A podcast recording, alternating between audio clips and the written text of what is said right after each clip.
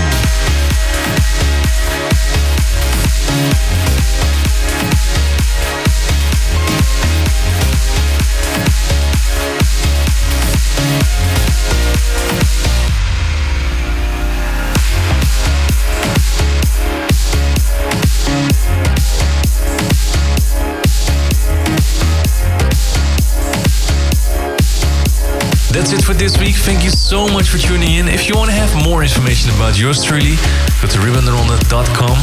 And I just uploaded a new vlog as well on YouTube. You can find that one on youtube.com slash rubenderonde. Signing off for now. Bye bye.